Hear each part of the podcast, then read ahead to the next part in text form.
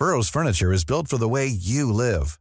From ensuring easy assembly and disassembly to honoring highly requested new colors for their award-winning seating, they always have their customers in mind. Their modular seating is made out of durable materials to last and grow with you. And with Burrow, you always get fast, free shipping. Get up to 60% off during Burrow's Memorial Day sale at burrow.com slash ACAST. That's burrow.com slash ACAST. burrow.com slash ACAST. Ich muss jetzt mal ganz kurz ehrlich mit euch sein und mir auch was eingestehen. Es gibt echt viele Dinge in meinem Leben, bei denen ich absolut unstrukturiert bin. Aber die Nummer eins sind meine Finanzen. Ohne Witz. Es gibt Tage, an denen ich mich einfach nicht traue, auf mein Konto zu gucken. Und wenn ich das dann muss, weil ich weiß, oh, jetzt ist, glaube ich, meine Kreditkartenzahlung mal wieder fällig, dann habe ich richtig doll Herzklopfen. Und dann, äh, weißt du, ich gucke so, so ein bisschen nur mit einem Auge hin, wie bei einem Horrorfilm. So Decke übers Gesicht am liebsten und nur so mit einem Auge irgendwie drauf gucken. Und ganz ehrlich, das kann ja so nicht angehen. Und da passt unser heutiger Partner ganz wunderbar, denn Finanzguru hilft mir jetzt hoffentlich dabei, meine Finanzen in den Griff zu bekommen und mir nicht mehr so viel Stress zu machen. Und wer den Podcast aufmerksam hört, kann sich wahrscheinlich schon denken, dass ich genauso eine Kandidatin bin wie Amanda. Mir geht es da einfach eins zu eins genauso. Ich verliere total schnell den Überblick, auch weil ich ja einfach überhaupt nicht so gut mit Zahlen bin und so. Und da ist Finanzguru die perfekte Anlaufstelle für Menschen wie mich und Amanda, aber wahrscheinlich auch für viele von euch. Bei Finanzguru bekommt ihr nämlich den perfekten Überblick über eure Finanzen. Ihr könnt dort, wenn ihr möchtet, all eure Konten miteinander verbinden, also Girokonto, Kreditkarte, Depot oder auch zum Beispiel eure Kryptobörse. Und dann werden alle Einnahmen und Ausgaben automatisch kategorisiert und für euch übersichtlich in der App aufbereitet. Und nicht nur das, Finanzguru zeigt euch auch alle eure Verträge ganz übersichtlich an. Das heißt, wenn ihr erkennt, dass da ein überflüssiger Vertrag dabei ist, dann könnt ihr den ganz einfach mit einem Fingertipp rechtssicher über die App kündigen.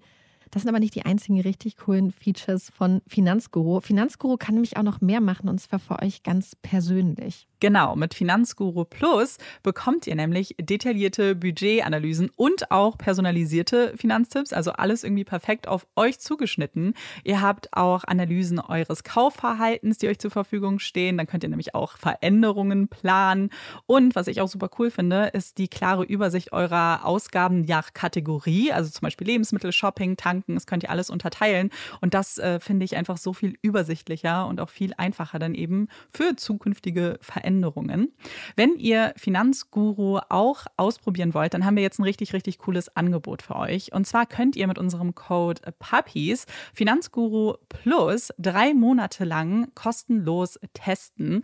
Und das ist super einfach. Ihr müsst einfach nur die App downloaden, euer Konto verknüpfen und dann in eurem Profil den Code Puppies eingeben. Ganz wichtig, der Code ist nur für NeukundInnen gültig. Und dann geht's auch schon los. Dann könnt ihr Finanzguru drei Monate lang kostenlos kostenlos testen, durchstöbern und rausfinden, welche Funktion für euch am meisten Sinn ergibt. Den Link, den Code und alle weiteren Informationen findet ihr wie immer in unseren Shownotes und auch in unserem Linktree.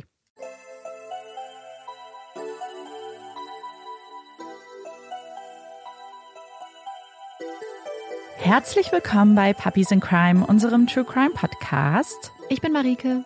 Und ich bin Amanda. Wir sind zurück. Okay, das klingt irgendwie falsch, weil es kam ja eine Folge letzte Woche. Aber die hatten wir ja schon vorher aufgenommen. Deswegen sind wir jetzt live zurück im neuen Jahr ja. 2024. Wir hoffen, ihr seid gut reingekommen. Es ist ein bisschen komisch wirklich, weil wir jetzt ähm, zwei Wochen oder über zwei Wochen Pause hatten und nicht aufgenommen haben und nicht so wirklich viel ähm, gearbeitet haben. Und es ist so seltsam, jetzt zurück zu sein. Und ich habe das auch die Woche gemerkt, als ich am Fall gesessen habe und geschrieben habe. Es war so, als hätte ich irgendwie alles verlernt, was wir uns so die letzten vier Jahre angeeignet haben. War ein kleiner Struggle, habe ich Amanda schon von berichtet. Aber ja. Ja, ich weiß voll, was du meinst. Das ist irgendwie, muss man immer wieder nochmal reinkommen. Es ist so ein bisschen. Ja, ich war so voll excited, weil ich ähm, einen Fall heute mitgebracht habe, der schon seit vier Jahren fast auf meiner Liste steht. Und ich war, ich finde ihn total berührend und toll und habe mich darauf total gefreut und war auch so mega motiviert zu schreiben. Mhm. Und dann irgendwann hat es Klick gemacht und auf einmal war es, als ob mein Kopf einfach leer war und danach ging dann nichts mehr. Ja. Aber jetzt sitzen wir trotzdem hier. Ich werde ihn euch genau. gleich erzählen, aber wir haben vorher noch eine wichtige Ankündigung. Mm. Wir haben nämlich das neue Jahr mit was ganz Coolem auf Instagram gestartet, worauf wir uns schon sehr freuen. Und die, die uns bei Instagram folgen, die wissen auch schon, worum es geht. Und zwar haben wir uns eine kleine Lese-Challenge überlegt. Ihr wisst, wir sprechen wahnsinnig gerne über Bücher. Das tun wir ja auch regelmäßig in dem Podcast. Und wir hatten uns überlegt, das jetzt vielleicht auch zu Instagram zu holen und da ja uns vielleicht noch mehr mit euch austauschen zu können. Es ist wirklich eine ganz leichte, entspannte Lese-Challenge. Wir wollten nämlich, dass wirklich alle mitmachen können. Und deswegen haben wir uns für dieses Jahr, für jeden Monat ein Oberthema ausgesucht. Und zu diesem Oberthema Thema lesen wir dann alle Bücher, die irgendwie passen. Man kann da auf jeden Fall sehr, sehr kreativ sein. Das Oberthema für Januar ist zum Beispiel Wetter. Und wir haben auch schon einen Post bei Instagram veröffentlicht, unter dem wir uns alle austauschen, was wir lesen, was vielleicht passen würde, was mit Schnee, Regen, Sonne, Wetter, Kälte, Wärme und so weiter zu tun haben könnte. Und, und also wir fanden den Austausch jetzt schon mega, mega cool. Vielen Dank mhm. an alle, die kommentiert haben. Also ich, ich bin schon sehr excited für dieses Jahr und lesen. Ich auch. Und Amanda hat es ja schon angesprochen, die Challenge soll total entspannt sein. Das heißt, wir nehmen Lesen in all seinen Formen offensichtlich, Hörbücher, ähm, Bücher, Bücher, wie es euch am besten gefällt. Aber es kann zum Beispiel auch sein, wenn ihr sagt, hey, Lesen ist nicht ganz so meins. Vielleicht habt ihr ja einen coolen Film, den ihr empfehlen ja. möchtet oder eine Serie. Oder vielleicht hört ihr auch ein Musikalbum, was irgendwie euch gefällt. Also wenn ihr irgendwelche quasi Medien konsumiert, die zum Thema passen, könnt ihr das auch total gerne teilen. Wir wollten wirklich so als Community einfach so ja irgendwie was zusammen machen. Mhm, genau. Also wenn ihr möchtet, dann geht doch gerne zu Instagram, da heißen wir Puppies in Crime. Wenn ihr uns nicht folgt, dann würden wir uns super freuen, wenn ihr uns äh, folgen würdet.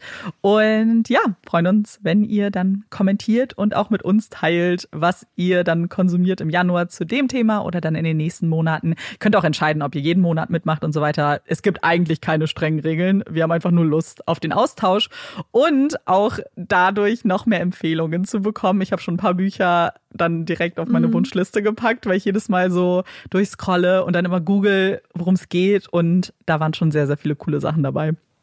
Absolut. Und bevor jetzt Marike gleich mit ihrem Fall anfängt, machen wir noch ein ganz kleines bisschen Pause und spielen hier ein bisschen Werbung. Amanda und ich freuen uns total über die heutige Kooperation, denn unser heutiger Werbepartner ist DM. Und wer uns persönlich kennt und lange kennt, weiß, dass wir DM sehr, sehr lieben und dass wir sehr, sehr gerne sehr viel Zeit bei DM verbringen gerne durch die äh, Gänge schlendern, aber auch schon öfter mal bestellt haben. Bei DM kann man auch super online bestellen. Und nicht nur das ist perfekt, sondern auch die Produkte, die wir euch heute vorstellen können. Wer auch immer da gerade bei DM saß, hat sich einfach die perfekte Kooperation für Puppies in Crime ausgedacht. Wir dürfen euch nämlich von den Duftkerzen von Profissimo, von der DM-Eigenmarke, erzählen. Ihr wisst, ohne Duftkerzen würde es Puppies in Crime wahrscheinlich gar nicht geben. Und ihr wisst auch, dass wir nie aufnehmen ohne Snacks. Und in diesem Fall hat auch Olaf mal richtig nice Snacks wiederbekommen. Und zwar aktueller Favorit sind die Karotten-Knabbersticks von Dein Bestes mit Leinöl. Und ich weiß nicht, ob ihr es vielleicht schon im Hintergrund rascheln hört. Ich sitze nämlich gerade auf meinem Bett mit dem riesen Karton, den wir zugeschickt bekommen haben und mit den Duftkerzen auf meinem Schoß, an denen ich jetzt gerne schnuppern wollte und euch mal meine Expertise jetzt hier preisgeben möchte. Und die erste Kerze ist die Duftkerze von Profissimo mit dem Duft Verführerische Rose. Und ich weiß nicht, wie es euch geht, aber Rose ist so ein Duft, in den ich richtig doll reingewachsen bin. Ich liebe alles, was nach Rose riecht. Ich liebe Parfums mit Rose und Duftkerzen nach Rose und die hat wirklich so ein, ich finde es auch so einen ganz ausgewogenen Rosenduft, der nicht so altbacken riecht, sondern so ein bisschen fast süßlich pudrig, was ich ja total liebe. Deswegen freue ich mich auf diese Kerze wahnsinnig. Und Vielleicht ganz, ganz krasses Kontrastprogramm ist die Duftkerze Frostige Erdbeere. Denn auch, die, wobei, so ganz Kontrast nicht, weil sie ist ja auch süß, aber mit eben dieser frostigen Unternote, die diese Erdbeere vielleicht aus dem Sommer mehr in den Winter holt. Und ich liebe ja eh auch Erdbeerduft und ich brenne ja tatsächlich Duftkerzen das ganze Jahr über. Deswegen bin ich aber ein bisschen froh, dass ich jetzt so ein bisschen für den Frühling vielleicht schon was habe, der ja noch so ein bisschen frostig, aber auch schon wärmer ist. Ich liebe auch, wie du die Kerzen beschrieben hast. Du könntest auf jeden Fall einen Job daraus machen. Duftkerzen von Profissimo beschreiben. Ich bin auf jeden Fall dafür. Ja, wir haben uns auf jeden Fall total gefreut. Wenn ihr auch Bock habt auf die Duftkerzen von Profissimo oder auf leckere Snacks von dein Bestes, also für eure vierbeinigen Freunde und Freundinnen, Übrigens, es gibt ja nicht nur für die Puppies in Crime, ne? Es gibt sie ja auch für die Kitties in Crime und auch die Kaninchen in Crime. Also ihr findet ja eigentlich alles, was ihr so an Tierbedarf habt, ähm, bei dein Bestes. Und wenn ihr direkt ohne große Umwege zu Profissimo beziehungsweise auch den Produkten von dein Bestes kommen wollt, dann benutzt auf jeden Fall die Links, die wir euch in unseren Show Notes bereitgestellt haben. Und wir wünschen euch auf jeden Fall ganz, ganz viel Spaß beim Stöbern, bei den tollen Duftkerzen und den Tiersnacks von Profissimo und dein Bestes, die es übrigens auch nur bei DM gibt. Und es gibt natürlich auch viele andere super tolle Produkte, die ihr vielleicht dann auch noch entdecken könnt. Wie Marike gerade schon gesagt hat, klickt am besten auf den Link in unserer Folgenbeschreibung und ganz, ganz viel Spaß beim Stöbern. Und das war es auch schon mit der Werbung. Schön, dass ihr noch dabei seid. Aber bevor ich mit dem Fall anfange, habe ich noch ein paar allgemeine Infos. Erstens, wir werden in diesem Fall über Geld reden und zwar von Pfund und oder auch Dollar, also australischen Dollar. Das ist dann kein Flüchtigkeitsfehler, wenn sich das ändert, sondern liegt daran, dass unser Fall im Jahr 1960 spielt. Damals war noch das Pfund die offizielle Währung in Australien. Am 14. Februar 1966, dem sogenannten Changeover Day oder auch Sea Day genannt, wurde dann das Pfund vom australischen Dollar abgelöst. Der Wechselkurs war damals übrigens 2 zu 1, also ein Pfund entsprach zwei australischen Dollar.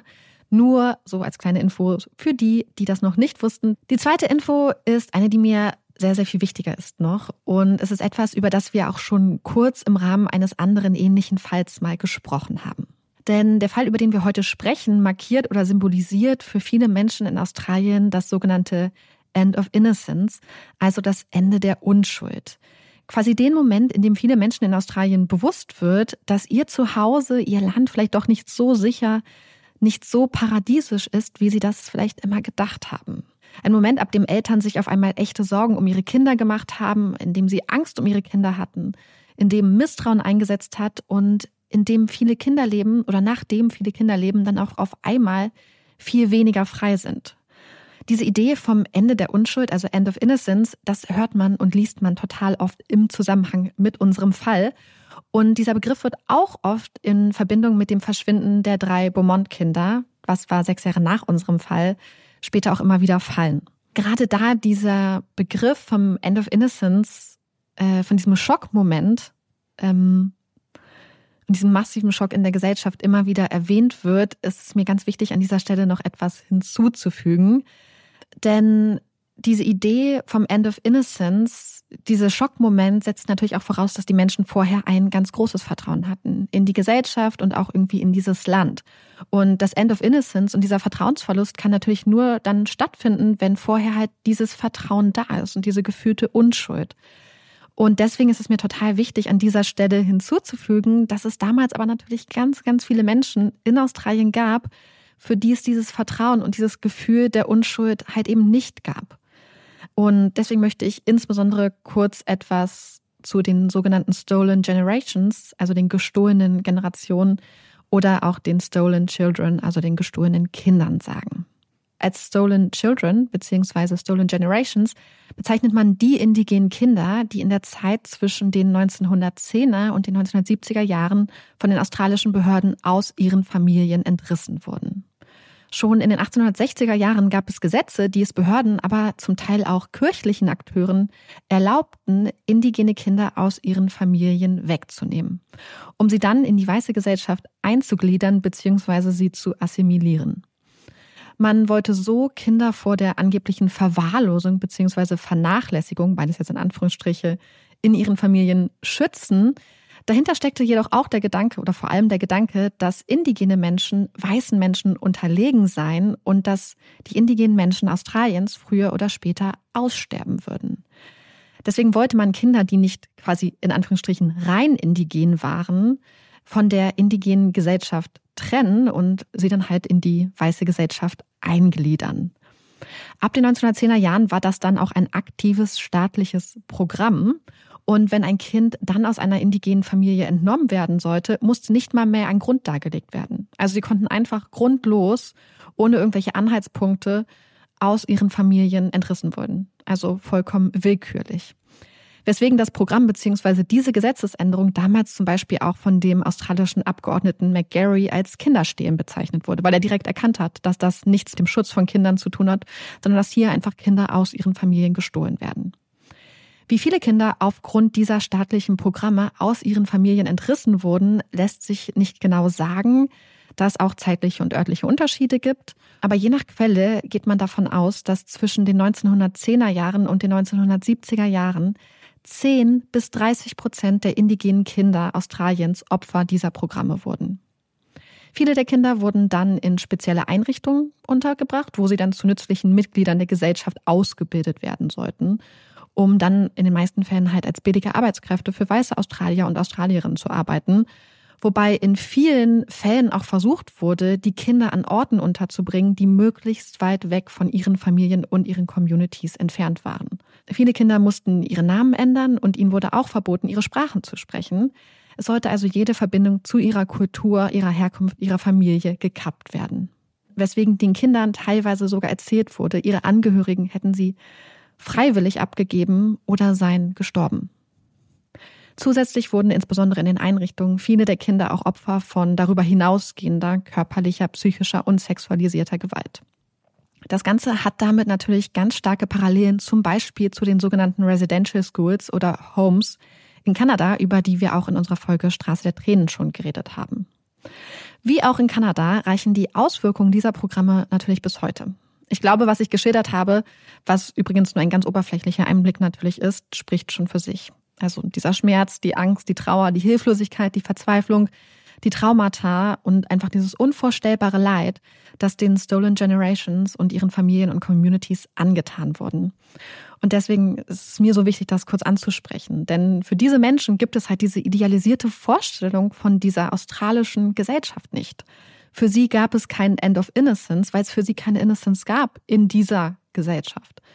Indigene Menschen mussten halt lange vor dem 7. Juli 1960 Angst um ihre Kinder haben und mussten ganz, ganz oft ganz hilflos mit ansehen, wie ihnen ihre Kinder ganz leise, aber vor allem auch ganz legal gestohlen wurden. Ja, und das wollte ich einfach nur so als geschichtliche Einordnung gerade zu diesem Begriff des End of Innocence und und dieser Idee, dass Kinder auf einmal nicht mehr sicher waren, dass Eltern auf einmal Angst um ihre Kinder haben, einfach noch hinzufügen. So, jetzt aber zu unserem Fall. Und zuerst habe ich eine Frage an euch, beziehungsweise an dich, Amanda. Wenn ihr, beziehungsweise Amanda, wenn du an Sydney denkst, welche Wahlzeichen, beziehungsweise welches Wahrzeichen kommt dir dann in den Kopf?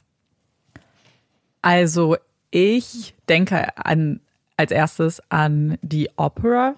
Ich glaube, das ist wahrscheinlich auch so, so das bekannteste.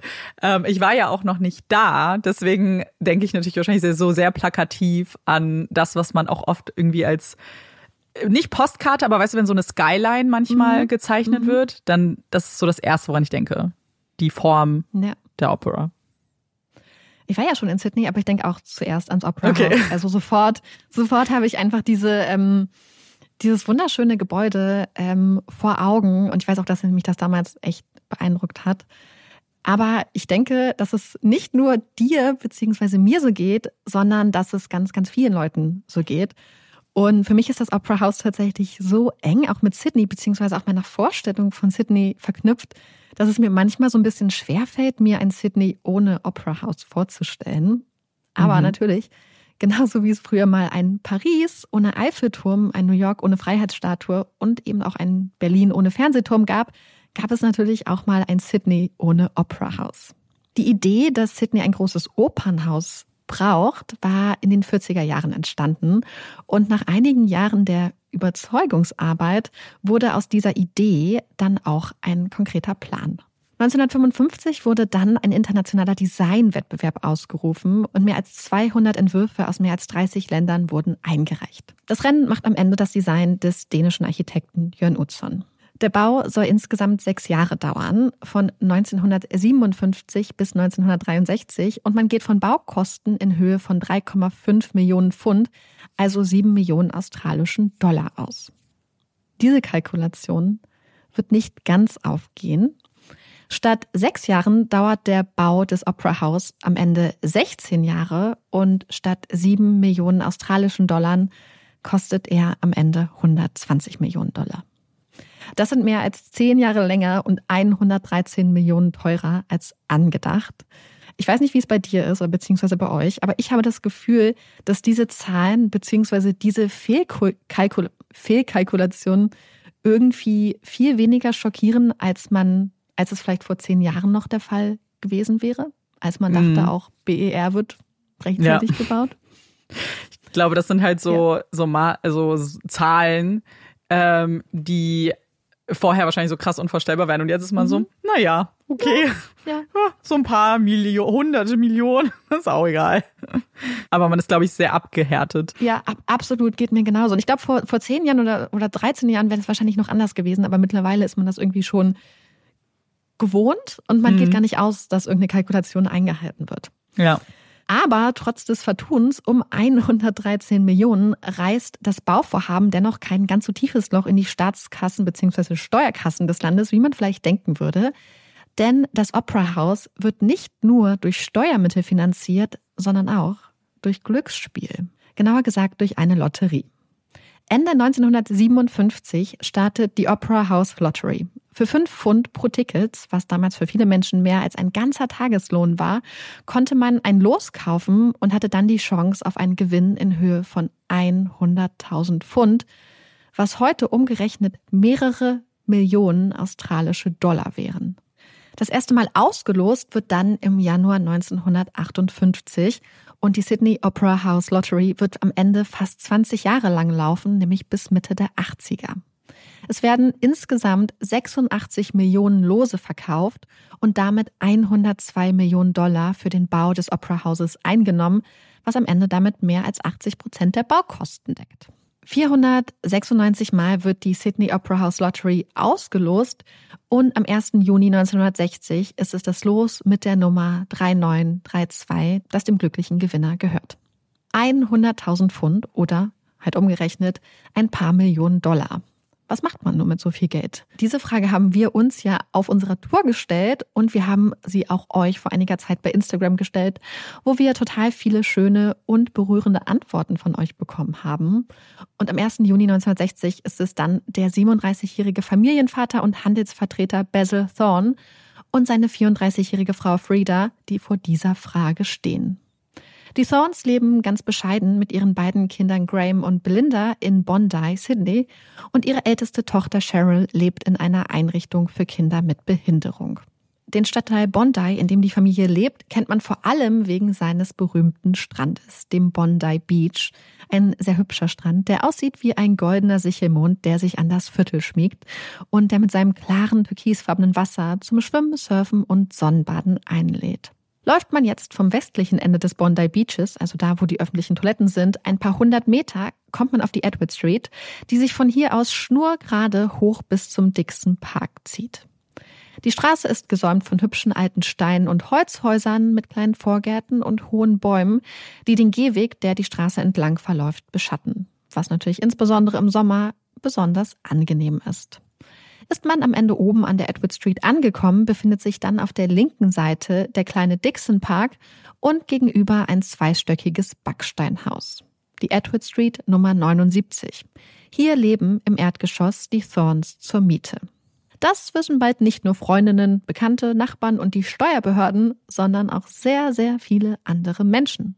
Denn als Basil mit seinem Los den Jackpot der Sydney Opera House Lottery gewinnt, berichten die Zeitungen nicht nur von seinem Lottoglück und drucken auch sein Foto ab, sondern auch seine Adresse sowie der Tag, an dem die Thorns ihren Gewinn ausgezahlt bekommen werden, wird veröffentlicht. Fünf Wochen später, am 7. Juli, ist es dann soweit.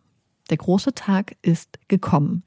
Die Thorns werden heute um 100.000 Pfund reicher.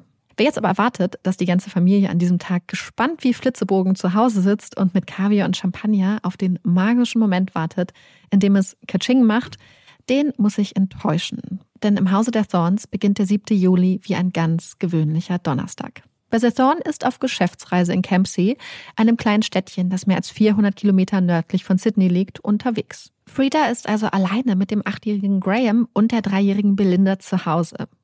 Graham wird sich gleich auf den Weg zur Schule machen und Frieda und die kleine Belinda werden dann den Tag zusammen zu Hause verbringen. Vorher hilft Frieda Graham aber noch dabei, sich für die Schule fertig zu machen. Sie schält einen Apfel und zwar so vorsichtig, dass die Schale in einem Stück bleibt und wickelt den Apfel dann wieder in seine Schale ein, damit er schön frisch bleibt und packt ihn Graham in sein Schulköfferchen. Graham schlüpft in seine graue Schuluniform und Frieda bindet ihm die schwarz-gelb gestreifte Krawatte. Sie müssen sich heute ein bisschen beeilen, denn Graham ist schon fünf Minuten zu spät dran.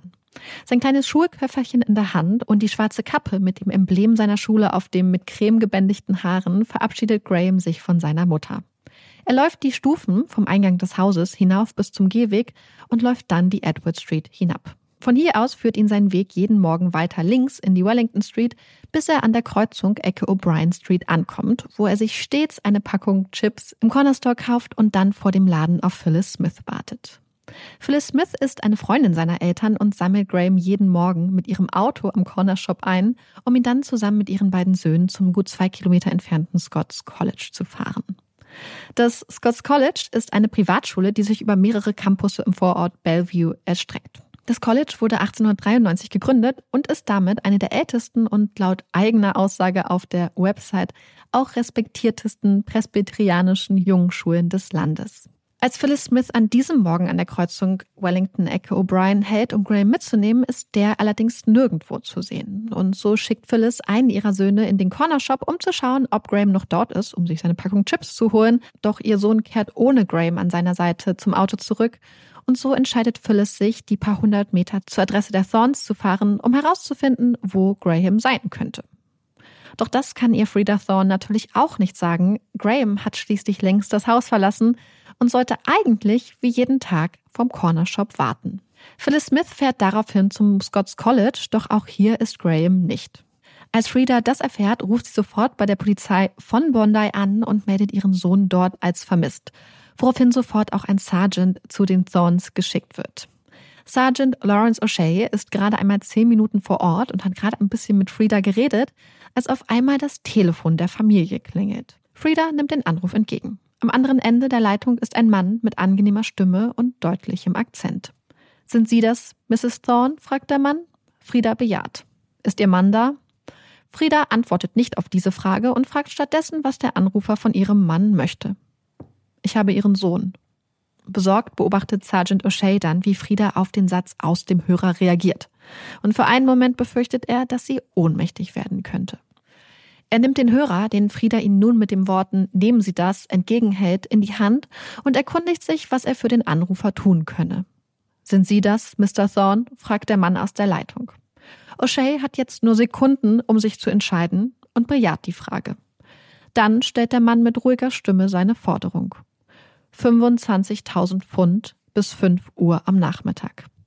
Sergeant O'Shea ahnt in diesem Moment nicht, dass die Familie, in deren kleiner, bescheidener Mietwohnung er da steht, deren Vater gerade als Handelsvertreter auf Dienstreise ist, an diesem Tag reich geworden ist. Dass sie die 25.000 Pfund, eine Summe, die immerhin mehreren normalen Jahresgehältern entspricht, ohne Probleme aufbringen könnten, weiß er nicht. Wo soll ich so viel Geld herbekommen? fragt er den Anrufer. Sie haben genug Zeit. Ich mache keine Scherze. Wenn ich das Geld nicht erhalte, dann werde ich ihn an die Haie verfüttern. Eine Entführung mit Lösegeldforderung. Für die Polizei in Sydney bzw. Australien ist das, anders als für uns als True Crime Hörende, eine komplett unerwartete, schockierende Entwicklung. Nicht nur, weil Graham erst seit ein paar Stunden verschwunden ist, sondern da es in Australien bis zu diesem Zeitpunkt noch keine Entführung mit Lösegelderpressung gegeben hatte. Zumindest keine, in die die Polizei eingeschaltet worden war. So etwas kennt man hier in Australien nicht. So etwas passiert vielleicht in den USA, in Frankreich, aber nicht hier. Diese Art des Verbrechens ist hier so unvorstellbar, dass es noch nicht einmal einen entsprechenden Paragraphen im Strafgesetzbuch gibt. Sergeant O'Shea ruft sofort nach Verstärkung, die auch prompt und zahlreich erscheint. So zahlreich, dass auf einmal unzählige Polizeiwagen vor der Edward Street 79 stehen und damit auch einiges an Aufmerksamkeit auf sich ziehen.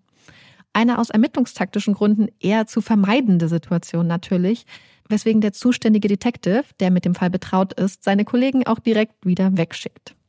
Es soll noch keine Aufmerksamkeit auf den Fall gezogen werden, auch um dem Entführer oder den Entführern Raum für weitere Kontaktaufnahmen zu gewähren. Als ein Reporter des Daily Mirror durch einen Hinweis auf die Entwicklung in der Edward Street aufmerksam gemacht wird und sich dann telefonisch bei den Thorns meldet, wird er von einem der anwesenden Ermittler inständig darum gebeten, Grahams Verschwinden bzw. seine Entführung noch nicht öffentlich zu machen. Doch wenige Stunden später erblickt Frieda, die mit ein paar Ermittlern im Wagen durch die Gegend fährt und nach Graham Ausschau hält, dann die Schlagzeile. Es sind die Worte, die der Mann mit dem europäischen Akzent Stunden zuvor in den Telefonhörer gesprochen hatte. Die Drohung, ihren Sohn an die Haie zu verfüttern, die da jetzt in fetten schwarzen Buchstaben auf der Titelseite der druckfrischen Zeitung steht. Frieda erleidet einen Nervenzusammenbruch. Die Sekunden, die Minuten, die Stunden verrinnen. Kein Anruf, kein Lebenszeichen von Graham. Polizisten halten Wache neben dem Telefon. Fünf Uhr kommt, fünf Uhr geht, nichts. Am Abend begibt sich Basil, der so schnell wie möglich nach Sydney zurückgeeilt war, zur Polizeiwache von Bondi.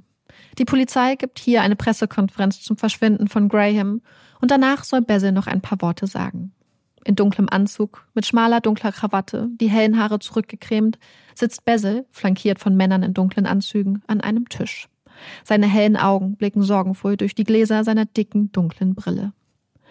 Alle Aufmerksamkeit ist auf den Familienvater gerichtet. Stifte auf Papier, Mikrofone angeschaltet. Die Reporter sind bereit, jedes seiner Worte einzufangen. Der Mann, der fünf Wochen zuvor mit stolzem Lächeln sein Lotterielos in die Kamera gehalten hatte, den man beglückwünschte und beneidete, der wird jetzt bemitleidet. Wo niemand möchte mehr mit Basil Thorne tauschen. Basil schüttet den Kopf. Sein Atem ist laut, klingt angestrengt. Seine Stimme zittert, als er zu sprechen beginnt. Er appelliert an den Entführer seines Sohnes. Um Gottes Willen, sagt er, bringen Sie ihn in einem Stück zurück. Jedes Wort kostet. Basil Thorne schüttelt wieder den Kopf, stützt das Gesicht in die Hand. Ich kann nicht. Sofort stehen die dunkel gekleideten Männer an seiner Seite auf. Die Mikrofone werden zurückgezogen, geschäftige Bewegungen. Nur Basil bleibt zusammengesunken, das Gesicht in der Hand sitzen. Eine Stunde nach der Pressekonferenz klingelt das Telefon in der Edward Street 79. Es ist der Anruf, auf den sie seit dem Morgen gewartet hatten. Wieder ist es ein Polizist, der sich als Basil Thorne ausgibt und mit dem Mann redet. Während der Anrufer Anweisung gibt, dass das Lösegeld in zwei braune Papiertüten gepackt werden soll, wird im Hause der Thorns um jede Sekunde des Gesprächs gebankt. Wenn der Anrufer nur lange genug in der Leitung bleibt, dann kann die Polizei den Anruf nämlich zurückverfolgen. Doch dann bricht das Gespräch plötzlich ab. Der Anrufer hat einfach aufgelegt. Eine Übergabe, ein Übergabeort wurde nicht vereinbart. Der Anruf konnte auch nicht zurückverfolgt werden.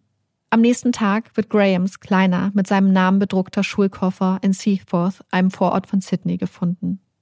Den Inhalt des Schulkoffers findet man zusammen mit Grahams schwarzer Schulkappe drei Tage später. Der Apfel, den Frieda Thorne geschält und dann wieder sorgfältig in seine Schale eingewickelt hatte, ist jetzt ein Beweisstück. Die australische Polizei setzt alles daran, Graham zu finden. Flughäfen und Häfen werden überwacht, Straßen kontrolliert. Alle verfügbaren Einsatzkräfte sind mobilisiert. Urlaube werden abgebrochen oder gar nicht erst angetreten. Das Militär wird eingeschaltet, Suchhunde eingeflogen. Man sucht am Boden, aus der Luft, im Wasser. Kinder- und Jugendgruppen von den Pfadfindern schließen sich der Suche an. Sie wollen, wie die Erwachsenen, ihren Beitrag zur Suche leisten. Auch einige der bekannten Namen aus der australischen Unterwelt mobilisieren ihre Männer, schicken sie los auf die Suche und horchen in die dunklen Teile der Gesellschaft. 5000 Pfund werden von der Polizei als Belohnung ausgesetzt und zwei Zeitungen loben weitere 15.000 Pfund aus. Tausende Hinweise gehen jetzt bei der Polizei ein. Sie werden aufgenommen, verfolgt und manuell katalogisiert. Wie so viele Vermisste vor und auch nach ihm wird Graham auf einmal an den verschiedensten Orten gesichtet. Der Achtjährige ist nun überall und nirgendwo. Immer wieder rufen Menschen bei den Thorns an, die behaupten, Graham in ihrer Gewalt zu haben und Lösegeld fordern. Andere Anrufer geben sich als Graham selbst aus. Der Mann mit dem deutlichen Akzent meldet sich jedoch nicht mehr. Dieser Weg zu Graham scheint, zumindest zu diesem Zeitpunkt, also versperrt.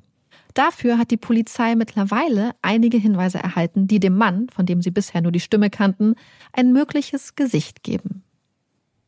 Erinnert ihr euch noch an den Dixon Park? Das ist der kleine Park am oberen Ende der Edward Street, genau gegenüber der Adresse der Thorns.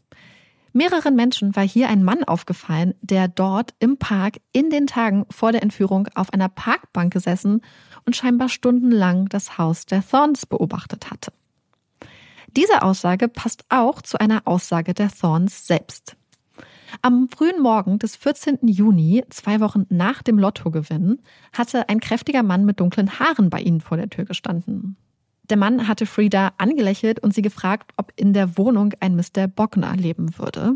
Und als Frieda, die kein Mr. Bockner kannte, das verneint und darauf hinweist, dass vor ihnen ein Mr. Bailey in der Wohnung gelebt hatte, hatte der Mann dann auf sein Notizbuch geblickt und gefragt, ob die Telefonnummer der Wohnung die 30713 sei. Die Nummer hatte Frieda dann sehr überrascht bestätigt und dann auch direkt nachgefragt, wie der Mann denn an ihre Nummer gekommen sei, denn es ist ihre Nummer und nicht die Nummer von irgendeinem Mr. Bockner. Worauf der Mann lediglich geantwortet hatte, dass er so seine Mittel und Wege habe, um an Informationen zu gelangen. Dass der Mann ihre Nummer hatte, hatte Frieda deshalb so gewundert, da sie ihren Telefonanschluss erst nach dem Lottogewinn beantragt hatten und während sie zwar schon eine Nummer zugeordnet bekommen hatten, war das Telefon zu diesem Zeitpunkt noch nicht angeschlossen. Sowohl Frieda als auch Basil, der das Ganze aus einem hinteren Teil der Wohnung verfolgt hatte, können den Mann später gegenüber der Polizei beschreiben. Es spricht aufgrund der Beschreibung vieles dafür, dass es sich bei dem Beobachter aus dem Park und dem unbekannten Besucher um denselben Mann handelt. Und dass dieser Mann auch der Mann war, der am 7. Juli mit der Lösegeldforderung bei den Thorns angerufen hatte. Ein weiterer spannender Hinweis kommt von Cecil Denmead, einem jungen Mann aus Bondi. Der meldet sich mit einer Beobachtung bei der Polizei. Cecil berichtet, dass ihm am Morgen des 7. Juli, also dem Tag der Entführung, ein blaues Auto aufgefallen war, das weniger als 100 Meter vom Haus der Thorns an der Kreuzung geparkt hatte. Und zwar so blöd, dass Cecil Denmead das Auto umständlich umfahren musste. Das hat ihn sehr genervt, denn das Auto hätte auch einfach ein paar Meter weiter hinten parken können, dann hätte es niemanden behindert.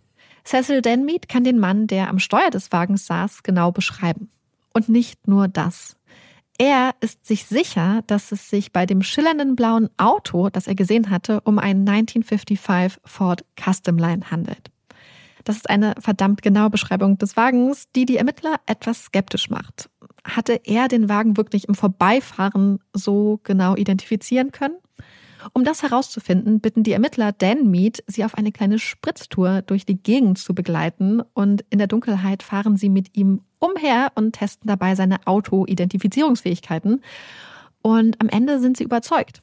Der junge Mann weiß ganz genau, wovon er redet. Und um jetzt seinem Hinweis nachzugehen, werden 25 Polizisten zum Department of Motor Transport in Sydney geschickt. Sie verbringen jetzt mehrere Tage damit, 270.000 Registrierungskarten zu durchsuchen. Am Ende kommen 5.000 Autos in Frage. 5.000 Autos, die jetzt alle überprüft werden müssen. Es ist der 16. August. Ein Monat und neun Tage sind vergangen, seitdem Graham sich mit seiner schwarzen Schulkappe auf dem Kopf und seinem Köfferchen in der Hand auf den Weg zum Corner Shop an der Wellington-Ecke O'Brien Street machte und verschwand. Das kleine Stückchen Land, das in Seaforth, Sydney, an einer Wohnsiedlung liegt, scheint verwahrlost. Dicke Felsen, umgeben von niedrigen, widerspenstigen Büschen, bieten Wildnis neben der Zivilisation.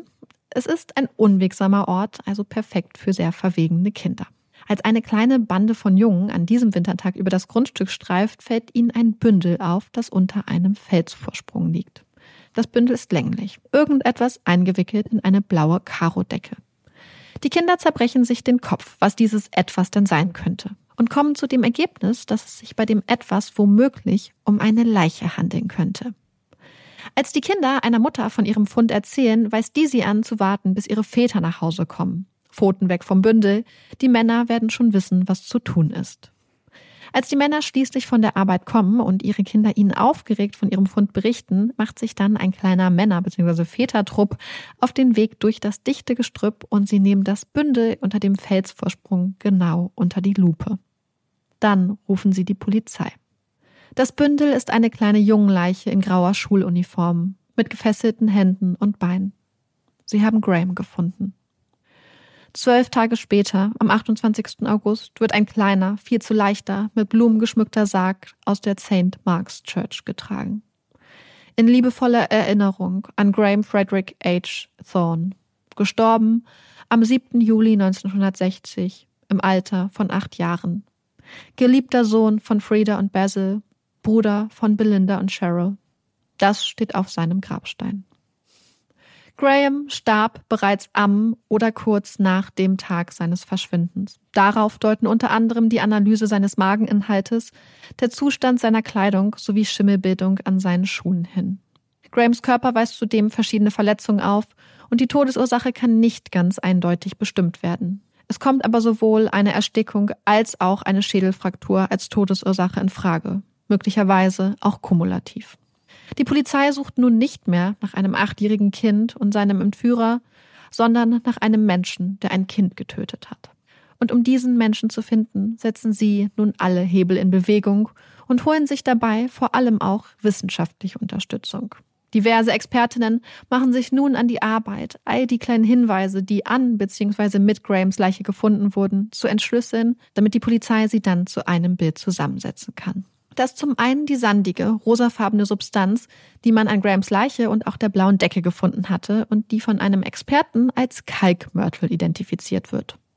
Zudem hatte man Pflanzenfragmente gefunden und diese Fragmente werden von der jungen Botanikerin Dr. Briggs sorgfältig analysiert und schließlich als zwei verschiedene Zypressenarten identifiziert.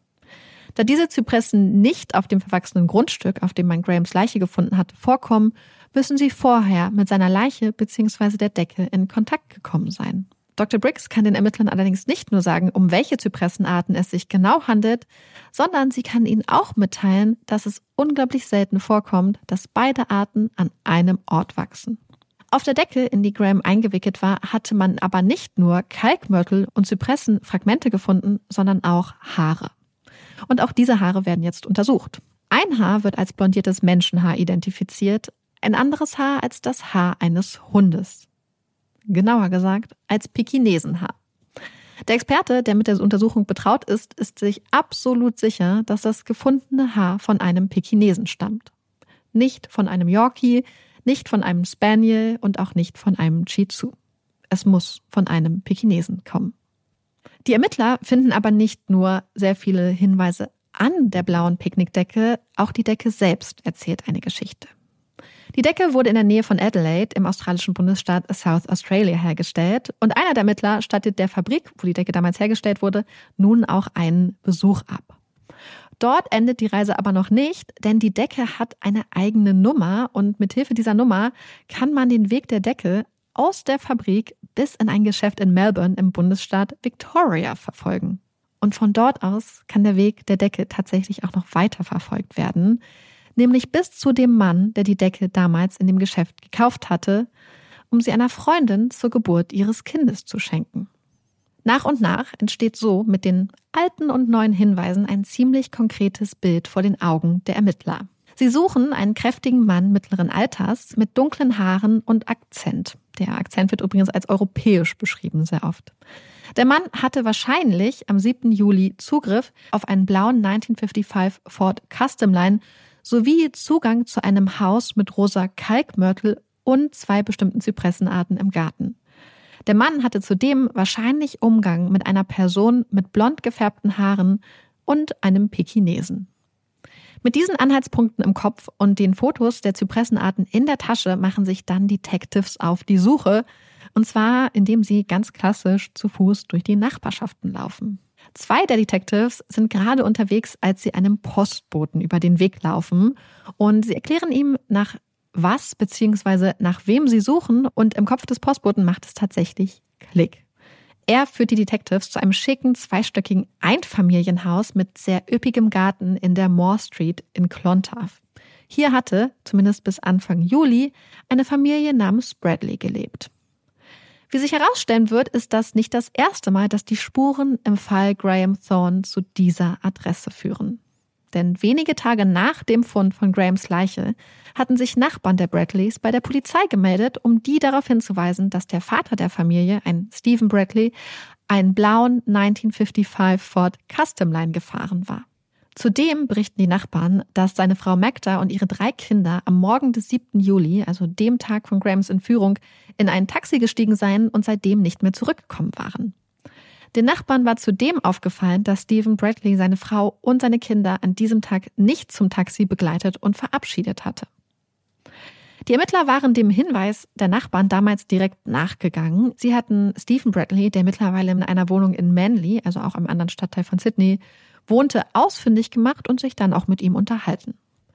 Bradley hatte den Detectives erzählt, dass er am 7. Juli, dem Tag der Entführung, dem Tag, als seine Frau und Kinder in das Taxi gestiegen waren, mit Umzugsarbeiten beschäftigt gewesen war. Er habe an diesem Morgen auf Umzugshelfer gewartet und den restlichen Tag dann alleine im Haus verbracht. Sein blauer 1955 Ford Custom Line habe den ganzen Tag in der Garage gestanden. Er habe ihn aber mittlerweile auch verkauft. Genauso wie auch das Haus in der Moore Street. Zu diesem Zeitpunkt war der 34-jährige Stephen Bradley noch einer von sehr vielen Verdächtigen gewesen. Doch jetzt hatten auch die neuen Spuren sie wieder zu ihm geführt. Zeit, sich Stephen Bradley einmal genauer anzuschauen. Der Mann, den wir jetzt als Stephen Leslie Bradley kennen, wurde Mitte der 1920er Jahre als Istvan Baranyay in der ungarischen Hauptstadt Budapest geboren. Er ist Anfang 20, als er sich dann entscheidet, Europa hinter sich zu lassen und nach Australien auszuwandern. Am 28. März 1950, zwei Wochen nach seinem 24. Geburtstag, war er dann in seiner neuen Heimat angekommen, wo er sechs Jahre später auch seinen Namen zu Stephen Leslie Bradley änderte.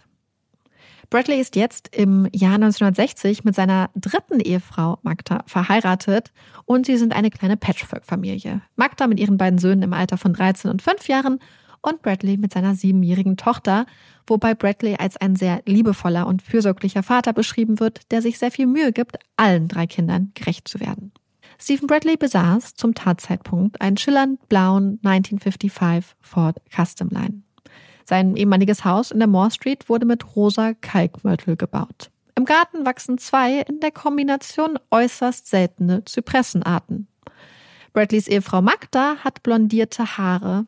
Der Hund der Familie ist ein Pekinese und die Decke, in die Grahams Leiche eingewickelt war, hatte Magda Bradley Jahre zuvor zur Geburt ihres Kindes geschenkt bekommen.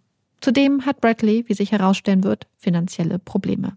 Das alles macht Bradley zu einer äußerst verdächtigen Person, mit der man sich unbedingt noch einmal unterhalten sollte. Doch daraus wird nichts. Denn die Bradleys haben das Land verlassen. Sie befinden sich auf hoher See, an Bord der Himalaya und sind auf dem Weg nach Europa.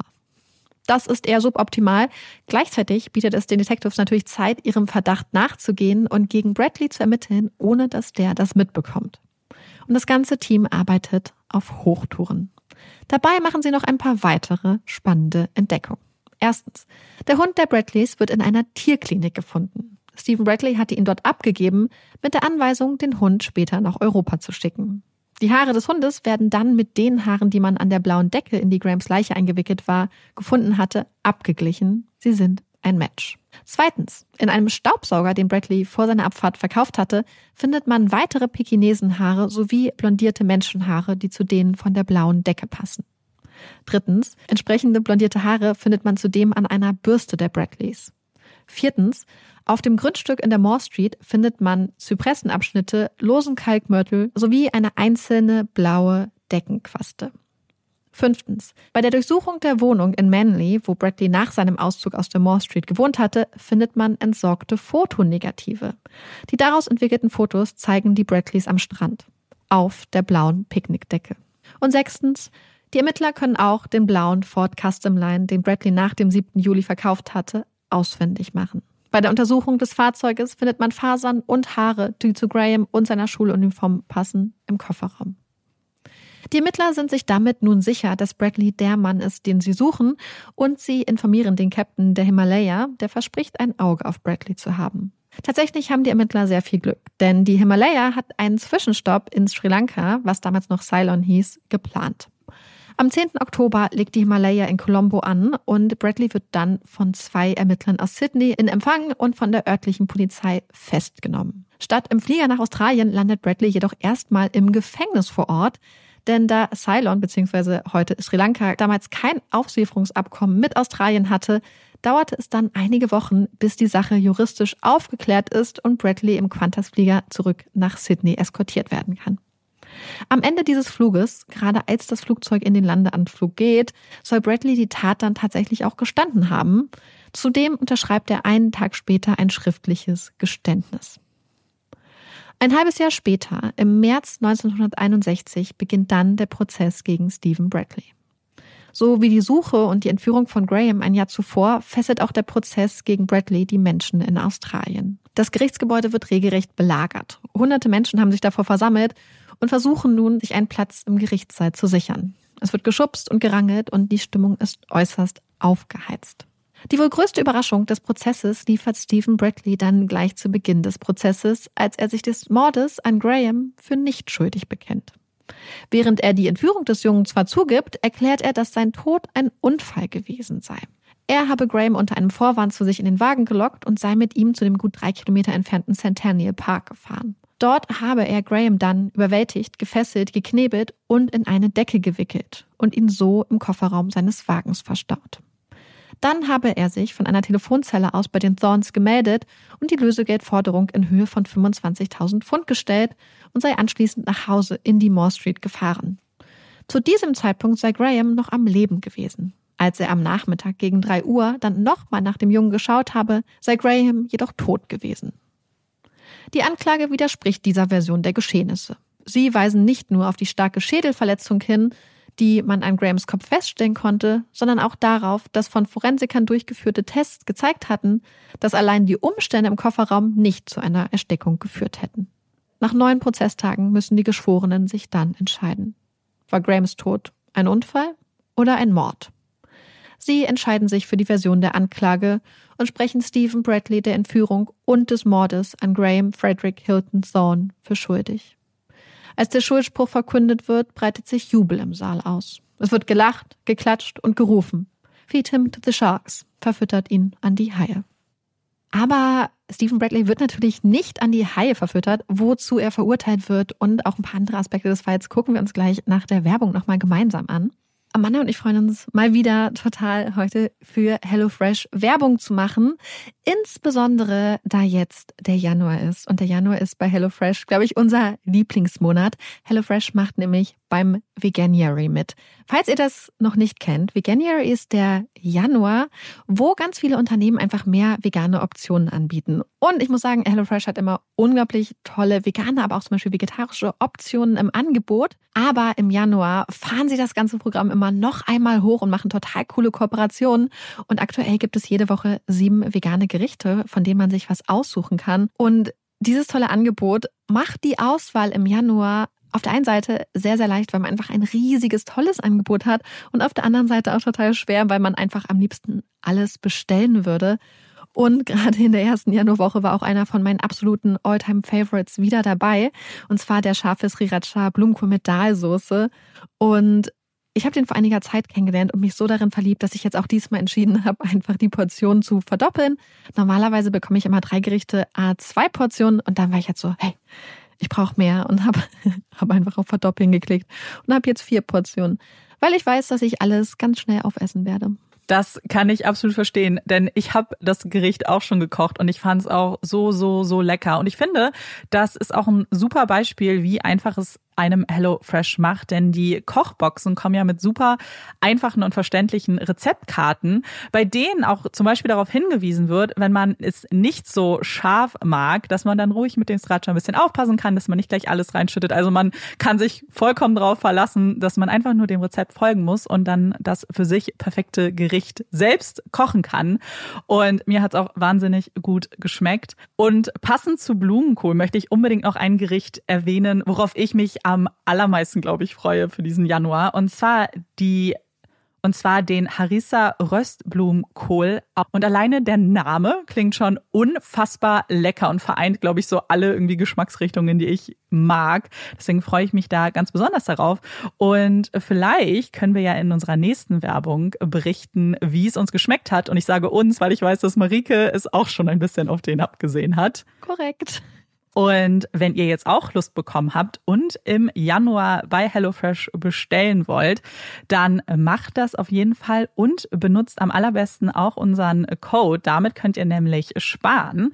Der Code lautet HF Puppies. Das ist HF wie HelloFresh und Puppies wie in unserem Namen. Und in Deutschland spart ihr bis zu 120 Euro, in Österreich bis zu 130 Euro und in der Schweiz bis zu 140 Schweizer Franken.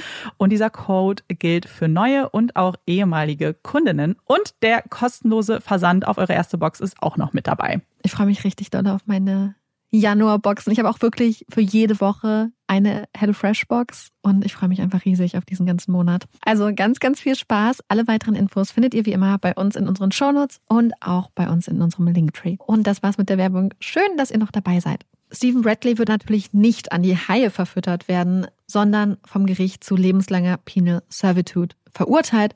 Das heißt, oder es entspricht einer lebenslangen Zwangsarbeit.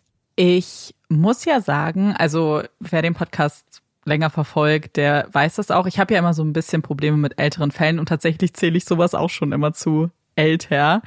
Äh, gleichzeitig finde ich es auch super, super spannend und der Fall zeigt nämlich genau, was ich so spannend finde.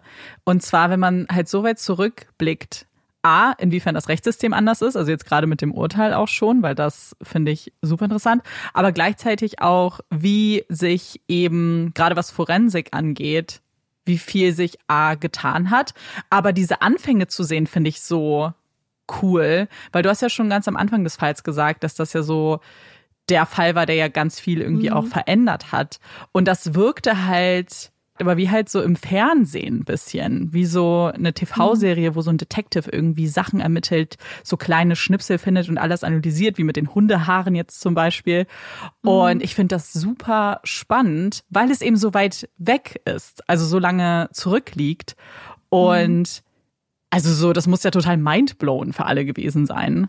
War es ja auch. Ja, es war wirklich so quasi so dieser Beginn dieser äh, modernen Forensik. Und der Fall hat mich halt immer so berührt, weil ich halt genau diese ganzen Anstrengungen, die unternommen wurden, erst um Graham zurückzubringen, wo ja wirklich das so viele Leute ähm, mitgemacht haben, wo so viele unendlich viele Überstunden eingesammelt wurden, wo alle wirklich so involviert waren. Also einer der Detectives hat quasi bei den Thorns gelebt, um da zu sein, falls ein Anruf ist, aber auch um ihnen beizustehen. Also das war so, da war so viel ähm, steckte so viel Arbeit hinter, so viel Einsatz, auch Einsatz, der über eine normale Arbeit vielleicht hinausgeht, weil einfach alle erstmal auch gehofft haben, bis zum Fund von Grahams Leiche, dass sie Graham zurückbringen werden und dass er noch mhm. leben wird. Ich hatte ja schon gesagt, dass die Leute so schockiert waren, weil man so eine Entführung, insbesondere eine Kindesentführung mit Lösegeldforderung halt nicht kannte in Australien damals. Das Gesetz wurde später dann entsprechend auch geändert.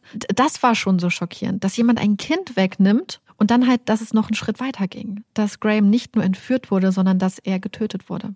Dass sie am Ende seine Leiche gefunden haben und dann auf einmal ähm, das Gefühl war, das ist jetzt nicht nur jemand, der ihn entführt hat, sondern das ist eine Person, die ihn getötet hat. Ja, ich muss sagen, ich war auch irgendwie, ich habe mich richtig ertappt dabei, wie ich auch ganz naiv angenommen habe, selbst, dass er lebt und dass er leben wird. Ich weiß mhm. nicht, Warum auch? Ich habe mich, als du das dann gesagt hast, war ich richtig so ein bisschen erschrocken. Zum einen, weil, dass er tot ist, aber auch erschrocken, dass ich selbst einfach davon ausgegangen bin, ah ja, das wird gut ausgehen. Ich habe irgendwie, und ich glaube, mhm. ich habe dann noch so ein bisschen überlegt, warum das so ist. Und ich glaube, das hat auch mit meiner eigenen Wahrnehmung von Entführungen so mit Lösegeldforderungen zu tun, weil ja, wir kennen natürlich ein paar Fälle, wenn man sich mit True Crime auseinandersetzt, in denen das passiert. Aber trotzdem ist, glaube ich, das, was bei mir immer noch so abgespeichert ist, eher, glaube ich, weniger True Crime als Fiktiv Crime, weißt du, von so Krimis oder irgendwas, mhm. wo es eigentlich ja oft dann die Person freigelassen wird und dann zurückkommt und alles wird gut. Mhm. Und irgendwie habe ich mich richtig ertappt, dass ich das so anpassen musste, weil ja, wenn ich an eine Entführung denke, die mit einer Forderung ist, ist, ich, ich weiß gar nicht, ob es da häufig dieses Happy End gibt, weil man in dem Moment mhm. der Freilassung natürlich ein Risiko eingeht. Und ich frage mich, ob Menschen, die also erstmal dazu bereit sind, das zu machen, dieses Risiko eingehen mhm. wollen. Ähm, es gibt auch einen ähm, ehemaligen Staatsanwalt aus New South Wales, der sich auch ganz doll mit dem Fall beschäftigt hat und auch ein Buch dazu geschrieben hat. Und der meint auch, dass er nicht glaubt, dass es halt gewollt war, dass Graham stirbt, beziehungsweise dass es nicht Teil des Plans war, sondern dass eigentlich der Plan war, ihn wirklich wieder laufen zu lassen. Und das passt auch zu einer Idee. Man geht nämlich davon aus, dass Bradley möglicherweise vom Peugeot-Kidnapping inspiriert war. Einige Monate vorher war nämlich in Paris der Erbe der Peugeot-Dynastie, ein kleines Kind auch, ähm, gekidnappt worden. Und nach zwei Tagen wurde, es wurde Lösegeld bezahlt und dann wurde dieses Kind einfach wieder freigelassen. Und dass man, dass er vielleicht das gehört hat, dachte, okay, ich nehme da einfach diesen kleinen Jungen mit fessel ihn und nach zwei Tagen oder so lasse ich ihn dann einfach wieder frei. Dass das möglicherweise ähm, dahinter steckte. Also man weiß es nicht genau. Wie auch anfangs angenommen wurde, es können ja auch verschiedene Sachen sein, die zusammengekommen sind. Dass halt da wirklich ein schwer verletztes Kind mit einer Schädelfraktur, das muss man sich mir vorstellen, da braucht ja. man wahrscheinlich schon ganz gut Kraft, im Kofferraum liegt, das geknebelt und gefesselt ist und was mehrere Stunden kein, äh, keine medizinische Hilfe bekommt. Mhm. Ich halte es tatsächlich für möglich, dass er Graham vielleicht auch in einem Moment, wo er Panik bekommen hat oder so, getötet hat. Ja. Auch vorsätzlich, dass er wusste, ich töte jetzt dieses Kind. Das halte ich für möglich. Aber ich glaube, dass es auch theoretisch möglich sein könnte, dass es wirklich eine Art von Unfall war, dass er, ähm, was heißt nur Unfall? Du nimmst es ja trotzdem in Kauf irgendwie, dass sowas vielleicht auch gerade gegen ein kleines Kind tödlich ist. Aber weißt du, was ich meine? Mhm. Dass es nicht der Plan war, Graham zu töten, auf jeden Fall. Ja, deswegen, das ist so, das ist, glaube ich, so ein bisschen dieses Mysterium. Oder beziehungsweise vielleicht gar nicht so das Mysterium, weil es ist klar, wer für den Tod verantwortlich ist. Ja. Die Frage ist nur, wie genau es abgelaufen ist. Es gibt übrigens auch einige Stimmen, die überlegen, ob Magda vielleicht was damit zu tun hatte oder zumindest es wusste. Man kann aber offensichtlich nichts nachweisen und viele ja. Leute sagen auch, dass sie nicht davon ausgehen, dass sie in diese Pläne eingeweiht war. Hm. Aber sie war doch, sie war also ich sag jetzt mal fliehen, weil es sich wie eine Flucht mhm. anfühlt. Ja. Sie ist mitgeflohen, oder nicht? Habe ich das? Genau. Ja, sie sind alle, wollten dann halt zurück hm. nach Europa. Ja, gut, okay, das kannst du, ja, ich, ich weiß nicht, ich. Umziehen. Reine Spekulation, reine Unterstellung und wahrscheinlich mhm. hat er ihr, es gibt, ist genauso wahrscheinlich, dass er ihr einfach eine gute Story verkauft hat, warum sie jetzt wieder zurück wollen. Ähm, keine Ahnung. Ja. Aber ich fände halt schon komisch, wenn jemand so aufbrechen will auf einmal. Mhm. So, Mhm. Wir hinterlassen jetzt alles zurück und gehen auf dieses Schiff. I, I don't know. Mhm. Ja. Ähm, wie gesagt, Stephen Bradley ist ja dann ins Gefängnis gekommen und dort ist er dann im Alter von 42 Jahren, also acht Jahre später, auch verstorben und zwar an einem Herzinfarkt, als er an einer, einem Tenniswettbewerb ähm, mitgemacht hat. Ja, aber das war es auch so, auch allein, dass diese Geschichten, dass scheinbar die Leute aus der Unterwelt sich da beteiligt ja. haben, dann die Pfadfinderinnen und so und das fand ich alles total berührend, wo, wie so viele Leute zusammengekommen sind. Und dann halt auch noch, wir haben es vorhin schon angeschnitten, dann sind wir irgendwie davon weggekommen, so diese, diese er Ermittlungen, also diese ja. ganzen, also voll vieles, was bei diesen Ermittlungen gemacht wurde, kommt mir so unglaublich klug vor. So, da ist ein junger Mann, der sagt, hey, ich habe hier jemanden gesehen, ich kann euch den ganz genau beschreiben, das ist das Auto. Und dann denkst du so, okay, wir glauben dir jetzt, wir können dir jetzt entweder glauben oder nicht glauben, aber wir können es auch einfach überprüfen. Und dann fährst du mit ihm rum, um einzuschätzen, ob er wirklich so gut darin ist, Autos zu erkennen. Und dann mhm. sagst du, okay, es ist eine Möglichkeit, dass dieses Auto theoretisch irgendetwas mit dem Verbrechen zu tun haben könnte. Deswegen schicken wir jetzt 25 Leute da. Weil das Krasse ist ja auch diese manuelle Arbeit, die dahinter geschickt hat. Ja. Die konnten nicht einfach an Computer gehen, eingeben, blauer Ford, sondern die mussten manuell diese 270.000 Karten durchgehen. Genauso, und das hat der eine Detective so ein bisschen angefangen zu beschreiben, aber ich habe das mal in einer Doku, glaube ich, über den Yorkshire Ripper so ein bisschen auch gesehen, wie krass diese manuellen Systeme waren, um die ganzen Hinweise zu ähm, katalogisieren. Dass alles quasi aufgeschrieben werden musste und eingeordnet werden musste. Und nicht nur das, sondern dass auch jedes Mal quasi wieder festgehalten werden musste, mit welchem anderen Hinweis der Hinweis sich zum Beispiel überschneidet. Mhm. Also ja. dieses Ausmaß ist einfach so krass und wir haben es heute so einfach. Man kann alles, also wir haben ja auch zum Beispiel bei unserem alten Job viel mit Datenbanken und so mhm. gearbeitet. Und wie einfach es da war, einfach jemanden zu finden und so. Und ich weiß nicht, ich fand, fand das einfach total beeindruckend. Und dass das so gemacht wurde und dann gleichzeitig dieses, wie viele Sachen zusammengefügt wurden und dann auch so, dass man halt diese ganzen Expertinnen und Expertinnen, Wissenschaftler engagiert hat, um äh, irgendwelche Larven zu ja. überprüfen, um sich diese, man hat halt Erde an der Leiche gefunden, an dieser Erde hatte man dann halt diesen Kalkmörtel, diesen rosafarbenen Kalkmörtel da isoliert und identifiziert. Die Zypressenarten, weil Dr. Briggs hat halt auch gesagt, dass sie halt schon direkt schon eine Idee hatte, um was es sich handelt, aber dass sie dann ganz viel Zeit damit verbracht hat, wirklich zu 100 Prozent sicher zu gehen. Mhm. Und dann dieser Moment, okay, die eine Sorte ist recht selten, die andere Sorte ist recht selten, dass beide an einem Ort zusammen vorkommen, ist so unglaublich selten, dass das schon wieder ein krasser Hinweis ist. Und dass sich wirklich durch die Arbeit dieser ganzen Menschen ja so ein Bild erschaffen wurde, ein Bild von tatsächlich Stephen Bradley. Ja. Mit dem Pekinesenhaar. Ich weiß, als ich das zum ersten Mal gehört habe, dachte ich so, das ist, das kann doch nicht sein. Ich dachte, wir sind doch hier nicht bei CSI New York. Wie will sich dieser Typ denn so sicher sein, dass es ein Pekinese ist und kein anderer Hund?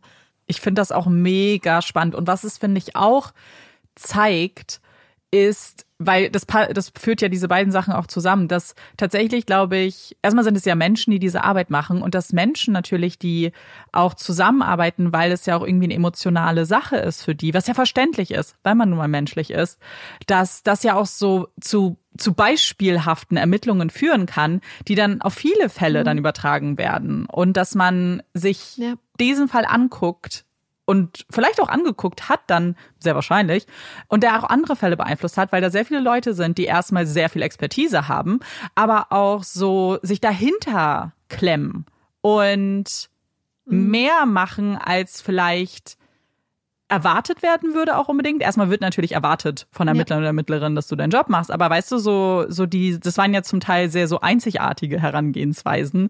Mhm. Da spielt ja dann schon eine gewisse Eigeninitiative auch eine Rolle. Und nicht jetzt mein, ja. mein A to Z, was ich so lerne in meinem Job. Ich finde das immer total schön. Und deswegen war mir das auch mit den Stolen Generations insofern so wichtig, dass, und es geht so ein bisschen parallel auch zu dem sogenannten Missing White Woman Syndrome, über das wir ja auch immer reden und über das wir nicht reden, weil wir sagen, diese Fälle sollen nicht diese Aufmerksamkeit bekommen, sondern weil wir uns wünschen, dass es halt dann so eine Gleichbehandlung gibt mhm. und dass, wenn, ähm, dass wir uns halt wünschen, dass alle Fälle so behandelt werden und dass dieser Schmerz dann auch gesehen wird irgendwie, glaube ich. Ja. So dieses, ja. ich wünsche mir wirklich, dass jede vermisste Person und es geht natürlich offensichtlich nicht, weil es unglaublich ressourcenintensiv ist und so. Und ich war, wir wissen ja, dass es einfach auch so physikalische Limits gibt, was so eine Polizei ähm, auch leisten kann. Mhm. Gleichzeitig würde man sich wünschen, dass in jedem vermissten Fall so vorgegangen wird, dass da so viel ähm, Zusammenhalt und Solidarität entsteht und dass da so viel rein investiert wird. Und dass es so unglaublich genau ist, weil was, ähm, so eine andere Sache, die sie zum Beispiel gemacht haben, sie haben Stephen Bradley halt identifizieren lassen. Und das ist ganz interessant, weil der Detective, der das gemacht hat, oder der Sergeant, hat gesagt, sie haben extra, um, dann hast du ja so eine, so eine, so ein Line-up. Das heißt, du stellst mehrere, also eine Gegenüberstellung, du stellst mehrere Leute nebeneinander. Und er hat gesagt, sie sind extra in den sogenannten Greek Club gegangen, also ein Club von griechischstämmigen Australiern oder ähm, Griechen in Australien und haben dort gefragt, ob die Männer mitmachen bei diesem Line-Up, weil sie gesagt haben, sie wollten halt fair sein. Das heißt, sie wollten Leute nehmen, die halt phänotypisch aussehen wie Bradley, damit es nicht irgendwie ja. drei kleine blonde Typen sind. Ja. Und dann halt eine Person mit dunklen Haaren und dunklen Augen. Und dass er meinte, sie wollten das halt wirklich fair gestalten. Und dann war es so, dass die Thorns, die ähm, Bradley ja beide an dem Tag gesehen hatten, als er bei ihnen vor der Tür stand und nach der Telefonnummer gefragt hatte, beziehungsweise danach die Telefonnummer zu bestätigen, dass sie ihn beide identifiziert haben, aber sie hätten theoretisch zu ihm hingehen sollen und ihm direkt an die Schulter fassen sollen, um das quasi ganz klar zu machen. Beide haben sich geweigert. Und meine Theorie ist auch, dass sie einfach dem Mann, den Mann nicht anfassen wollten, so ein bisschen meine Idee dazu. Aber Cecil Dan Mead, also der junge Mann, der damals das Auto identifiziert hat, der hat das dann gemacht. Also auch er hat, konnte ihn identifizieren mhm. und ist dann hingegangen und hat ihm an die Schulter gefasst, so wie die Detectives sich das gewünscht hatten. Ja. Naja, die Sache ist ja, dass Fairness A, aber ich glaube, dass sowas auch so wichtig ist, gerade für einen Prozess, weil ich glaube, hätten sie das nicht gemacht, ich weiß nicht, ob man da schon direkt so gedacht hat, vielleicht. Äh, das wäre ja ein super Angriffspunkt gewesen für eine Verteidigung. Zu sagen, so, ja. ja, natürlich suchen die den aus. Der sieht halt als einziger, passt der irgendwie zu dem, was beschrieben wurde. Mhm. Deswegen glaube ich, ist sowas auch super wichtig. Und ich glaube, das ist ja jetzt auch wahrscheinlich total normal, dass man das so macht, äh, weil du sonst sofort Angriffsfläche bietest für einen Prozess, mhm. möglicherweise. Und, und deswegen habe ich so das Gefühl, dass hier wirklich so an so vielen Ecken irgendwie dran gedacht wurde und mhm. so. Und natürlich wissen wir jetzt vielleicht auch das, was erzählt wird, was gut gelaufen ist. Es sind sicher auch Sachen schlecht gelaufen, also möglicherweise, wir wissen es nicht. Das heißt, wir haben natürlich das Narrativ, was gut gelaufen ist und das ist natürlich das, über das man redet. Aber das, was ich gelesen habe und gehört habe über diesen Fall, hat mich halt einfach, fand ich einfach toll und wünsche mir einfach, dass ähm, auch für andere hm. Fälle so viel, ähm, ja, so viel da rein investiert wird. Was ich an dem Fall auch noch so, also was ich so krass irgendwie auch noch in Erinnerung geblieben ist. Und ich glaube, das hat natürlich auch ein bisschen damit zu tun, dass unser Live-Fall, den wir bei der Tour vorgestellt haben, ja auch, äh, da ging es ja auch um einen großen Lottogewinn. Und das, was mir so doll hängen bleibt, damals von dem Live-Fall, aber jetzt natürlich genauso, ist, dass man sich, glaube ich, gar nicht vorstellen kann, vorher, bevor man vielleicht eine große Summe Geld gewinnt, was das alles auch mit sich bringt in, mhm. im negativen Sinne. Und natürlich rechnet niemand damit, dass, oh, ich habe jetzt Geld, oh mein Gott, jetzt wird mein Kind entführt auf einmal und ich ja. nicht nur entführt, sondern dann auch getötet. Ich kann, das ist ja das aller, aller Schlimmste und vor allem in dieser Kombination von wahrscheinlich großer Freude auch, weil es ist erstmal unfassbar unwahrscheinlich im Lotto zu gewinnen und dann gewinnt mhm. man und dann ist es gleich eine hohe Summe und du denkst dir, oh mein Gott, jetzt kann ich mir vielleicht irgendeinen Wunsch erfüllen und dann fängt eigentlich die schlimmste Zeit ja. deines Lebens an. Und mhm. dieses extreme äh, Achterbahnfahrt klingt jetzt komisch, aber ihr wisst schon, was ich meine, dieses Hoch und Runter, das kann man sich ja gar nicht vorstellen. Mhm. Und das ist auch so, woran ich auch noch so viel gedacht habe. Wie gesagt, wahrscheinlich, weil es auch mit unserem Live-Fall zu tun hat, bei dem man auch genau das sieht, dass man wahrscheinlich immer denkt, oh, dann lösen sich ganz viele Probleme und man ahnt gar nicht, dass das leider auch so Schattenseiten mit sich bringt, was viel Geld, vor allem so plötzlich mhm. viel Geld halt, ne, ja, mit sich bringt ja. irgendwie. Ja, für die Thorns wäre es halt wirklich so eine lebensverändernde, also für die meisten Leute offensichtlich ein paar Millionen, wäre es halt wirklich krass gewesen.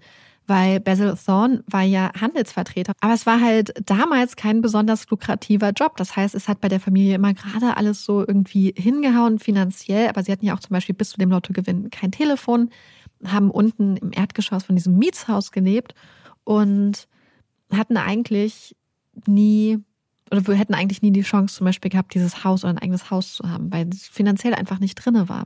Mhm. Und auf einmal kommt dann dieses Geld und auf einmal sind so diese ganzen Sachen, von denen du vielleicht geträumt hast und die aber wahrscheinlich niemals passieren würden, halt in Reichweite, dass du dein eigenes Haus hast und so.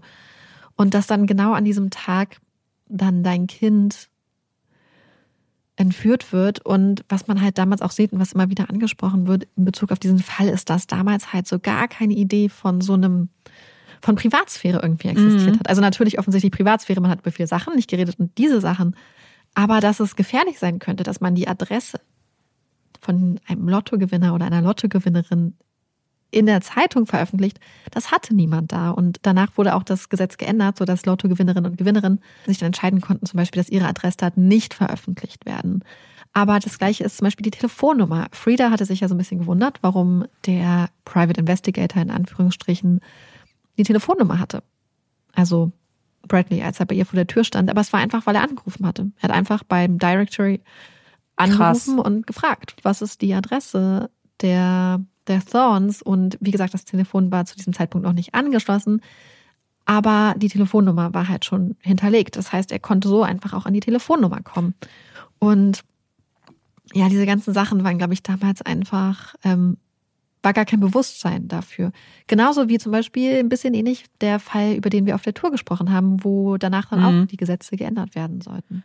Und da muss man ja kurz sagen, diese Fälle liegen ja viele, viele Jahre auseinander. Den Fall, den wir gemacht haben, war in ja. den 2000ern. Und das, also das ist ja so krass eigentlich, dass, äh, dass da noch kein Bewusstsein irgendwie dafür war, dass das vielleicht schwierig sein könnte, dass Menschen, die extrem viel Geld kriegen, dass das so öffentlich zugänglich ist. Ja danke auf jeden Fall, dass du uns den Fall mitgebracht hast. Ein sehr emotionaler Fall auf jeden Fall, wie du ja auch zu Beginn schon gesagt hast. Und ich glaube, deswegen brauchen wir vielleicht alle auch einen Grund, um aufzuatmen. Und deswegen kommt hier unsere Puppy Break. Yay! Unsere heutige Puppy Break ist eine Kitty Break und wir hatten schon viele Katzenfakten. Ein, glaube ich, aber noch nicht, den ich mir vor langer Zeit schon mal gescreenshottet habe und der jetzt dran ist. Und zwar möchte ich euch von einer Studie von Forschenden der Universität Lissabon erzählen. Und zwar haben die nämlich getestet, welche Musik Katzen gerne hören. Wir haben schon mal über Musik und Hunde gesprochen, gerade auch über Songs, die zum Teil extra für Hunde äh, ja erstellt wurden oder bestimmte Töne inkludieren, die Hunde nur hören können. Und bei diesem Experiment oder diesem Versuch geht es aber um ein bisschen was anderes. Und zwar hatte man Katzen, die operiert werden mussten und die deswegen unter Narkose waren, Musik vorgespielt und dann bestimmte Aktivitäten gemessen, um zu gucken, ob es Musik gibt, die vielleicht zusätzlich dazu noch entspannt wirken könnte. Und dabei ist rausgekommen, dass Klassik und Pop relativ entspannt sein können. Klassik übrigens am entspannendsten.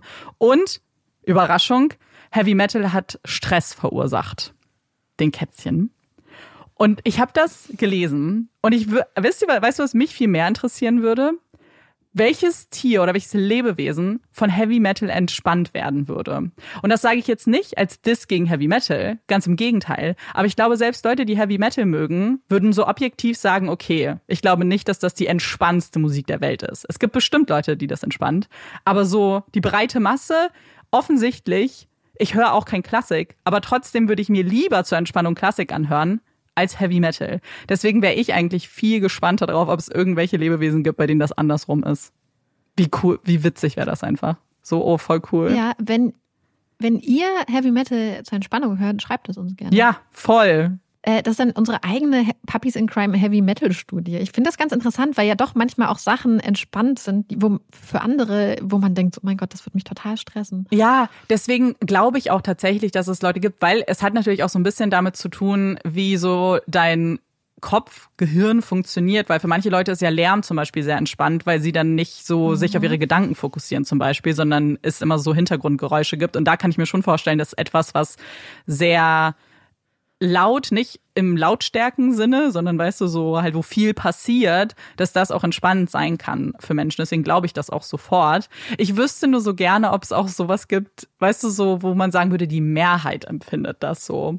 Weil mhm. das fände ich mega interessant. Aber wie, eben. Und ich würde ja. gern wissen, Tatsächlich, ihr müsst jetzt keine Selbstexperimente mit euren Tierchen machen, aber wenn ihr möchtet und denen ein bisschen Musik vorspielen wollt, ich wüsste gerne, ob es so Katzen jetzt in dem Fall ja gibt, die sehr stark auf Musik reagieren, die zum Beispiel sich mega freuen oder die, die mega entspannt dann wirken, weil ihr auf einmal die Klassik-Playlist rausholt. Ich weiß ja, Olaf hat ja seine eigene Playlist.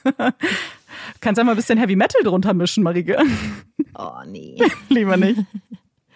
Nee, Olaf hat nicht so eine eigene Playlist, aber er hat halt so verschiedene, es gibt immer Zusammenstellungen von Puppy Music. Mhm. Puppy Music for Relaxation. Puppy Songs. Für Entspannung und für alles Mögliche. Und das spielen wir ihm immer vor und er scheint das echt zu genießen. Glaube ich. Ergibt für mich halt einfach so viel Sinn. Ich finde super, dass es so Studien gibt, weil man braucht ja so eine Studie, um, Notfall, äh, um vielleicht auch das Gegenteil herauszufinden. Aber das war jetzt keine, die mich so wahnsinnig überrascht hat, muss ich sagen. Weißt du, so, ja, verstehe ich schon. Mhm. Das Klassik vielleicht. Wobei es natürlich cool ist, nicht nur, dass es entspannender ist, zum Beispiel als Heavy Metal, sondern dass es entspannend ist. Also, dass es zusätzlich vielleicht auch helfen kann. Das fand ich schon interessant, mhm. weil ich glaube, ich habe mal irgendwo gelesen, das macht man ja manchmal mit Menschen auch, dass so im OP-Saal Musik gespielt wird. Aber da geht's weniger um die Leute, die halt da operiert werden, sondern mehr um die Leute, die da arbeiten, dass es für die halt entspannt ist oder gut ist oder hilft, sich zu fokussieren. Wobei ja. Musik und auch zum Beispiel Naturgeräusche wirklich auch recht erfolgreich eingesetzt werden, um Menschen, die zum Beispiel irgendwie, ähm, ich habe das mal gehört, dass man das recht gut zur Entspannung einsetzen kann und auch tatsächlich unterstützend zur Schmerzlinderung angeht. Ja, das glaube ich auch. Oh. Ja, auf jeden Fall sehr spannendes Thema. Erzählt mal, was so eure Erfahrungen sind. Und damit kommen wir zu unseren Empfehlungen. Hast du eine Empfehlung mitgebracht? Ja, ich habe tatsächlich mehrere Empfehlungen, die ich alle eigentlich voll gerne heute empfehlen würde. Aber ich, ähm, ich entscheide mich für eine davon. Und zwar geht es um das Buch Neuter von Niki Brandmark. Neuter ist so ein bisschen, ja, also es wird äh, beschrieben als die schwedische Art, den Moment zu genießen. Und es ist ein total, ist eigentlich voll das schöne Konzept, was in dem Buch beschrieben wird. Und sie beschreibt nicht nur, wie Schweden quasi Newton, also im Sinne von, wie sie den Moment genießen und so das Schöne im Leben sehen, sondern sie gibt auch voll viele Tipps, wie man das dann in das eigene Leben einbauen kann und widmet sich dann immer so zum Beispiel in einem Kapitel so ein bisschen den Jahreszeiten, dann dem Essen, auf der Arbeit, im persönlichen Leben, in der Natur und so. Und ich fand dieses Buch, also ich habe es als Hörbuch gehört und ich kann es total empfehlen, weil die Sprecherin ultra gut ist. Also ich weiß nicht, ob sie die schwedischen Sachen richtig ausspricht, mhm. aber sie hat eine total tolle Stimme und eine total tolle Art, das vorzutragen. Und ich finde dieses Buch irgendwie total perfekt für den Januar. Vielleicht, wenn man auch so denkt, oh, was, ne, falls man sich irgendwie was vornehmen möchte und so, aber das auf ganz entspannte Art und Weise macht. Mhm. Und mir hat es so viele Impulse gegeben, so, so ein bisschen die Schönheit irgendwie zu sehen. Und ich, ich achte da ja drauf und ich bin auch eigentlich, glaube ich, ganz gut. Aber trotzdem so viele, viele tolle Anregungen. Und gleichzeitig ist das, Olaf knurrt hier im Hintergrund, weil unser Nachbarshund gerade gebellt hat. Und gleichzeitig ist das Hören auch schon so schön, weil das Buch so toll geschrieben ist, dass ich das einfach total ähm, entspannt und ähm, einfach schön fand. Mhm. Deswegen Newter von Niki Brandmark, meine Empfehlung. Ich habe auch eine Empfehlung, die ich, also ich hatte auch jetzt mehrere, aber ich hatte die eigentlich schon letztes Jahr so angepeilt und habe die jetzt dann mitgenommen, weil ich irgendwie das Gefühl hatte, okay, ich möchte damit so das Jahr beginnen. Und ich habe Marike schon sehr viel in den Ohren gelegen mit dem Buch letztes Jahr. Ich mache das nicht oft, dass ich so irgendwie Passagen fotografiere oder so, aber bei, bei dem Buch habe ich es mehrfach gemacht, weil es nämlich auch einen True Crime Bezug hat. Und zwar geht es um das Buch Chain Gang All Stars von Nana Kwame Ajay Benya. Das ist der Debütroman des Autoren und war für mich eine der Neuerscheinungen dieses Jahr, auf, der, auf die ich mich am allermeisten gefreut habe. Und weil ich gleich eigentlich, als ich so ein bisschen durchgelesen habe, worum es in dem Buch geht, wusste, okay, das ist auf jeden Fall alles, äh, inkludiert alle Dinge, die ich irgendwie spannend finde. Es geht nämlich um eine dystopische futuristische Welt, in der Gefängnisinsassen und Insassinnen die Möglichkeit haben, um ihre Freiheit zu kämpfen. Also wenn sie zu einer lebenslangen Strafe oder zu einer Todesstrafe verurteilt wurden, dann bekommt man die Möglichkeit, an so einem Programm teilzunehmen, bei dem man dann in so Gladiatorenkämpfen gegen andere Insassen und Insassinnen kämpft bis zum Tod. Und wenn man es drei Jahre in diesem Programm überlebt, dann wird einem die Freiheit geschenkt. Und das Ganze ist nicht nur so ein Programm, sondern das wird richtig als so Großveranstaltung, wie eine Sportart gehandhabt. Also Leute gucken sich das im Fernsehen an, man kann da Tickets für die Arenen kaufen und hat riesige so Fangemeinschaften, und die, die Kämpfer und Kämpferinnen werden wie richtige Promis irgendwie behandelt. Und das klang schon super, super spannend, weil es natürlich zum einen dieses Dystopische ist, aber weil es auch so eine Gesellschaftskritik natürlich hat. Und es kritisiert ganz viele Dinge. Zum einen, wie wir Menschen mit anderen Menschen umgehen, gerade mit Menschen, die im Gefängnis sind oder waren, aber auch mit dem Gefängnissystem als solches. Jetzt hier in dem Buch spezifisch dem Gefängnissystem in den USA, kann man aber sehr gut auch übertragen auf andere Länder und auch Rassismus zum Beispiel. Und das war schon alles so, waren alles Dinge, die ich einfach super spannend finde. Und dann habe ich das Buch angefangen und dann war ich noch aufgeregter, weil dieses Buch in unterschiedlichen Perspektiven erzählt wird. Und das liebe ich ja eh immer. Die Geschichte wird nämlich, also zum Großteil so erzählt, dass man zwei Kämpferinnen begleitet, die auch eine Liebesbeziehung haben und die so ein bisschen Einblick gewähren, wie das so ist für die beiden, warum sie das auch machen. Und dann springt man in alle möglichen anderen Perspektiven. Mal ist man bei Fans irgendwie auf der Couch und unterhält, also hört sich an, wie die sich darüber unterhalten. Dann ist man in einem Meeting von Leuten, die die Regeln ändern. Oder man ist auf einer Demonstration von Gegnern und Gegnerinnen dieses ganzen Programms.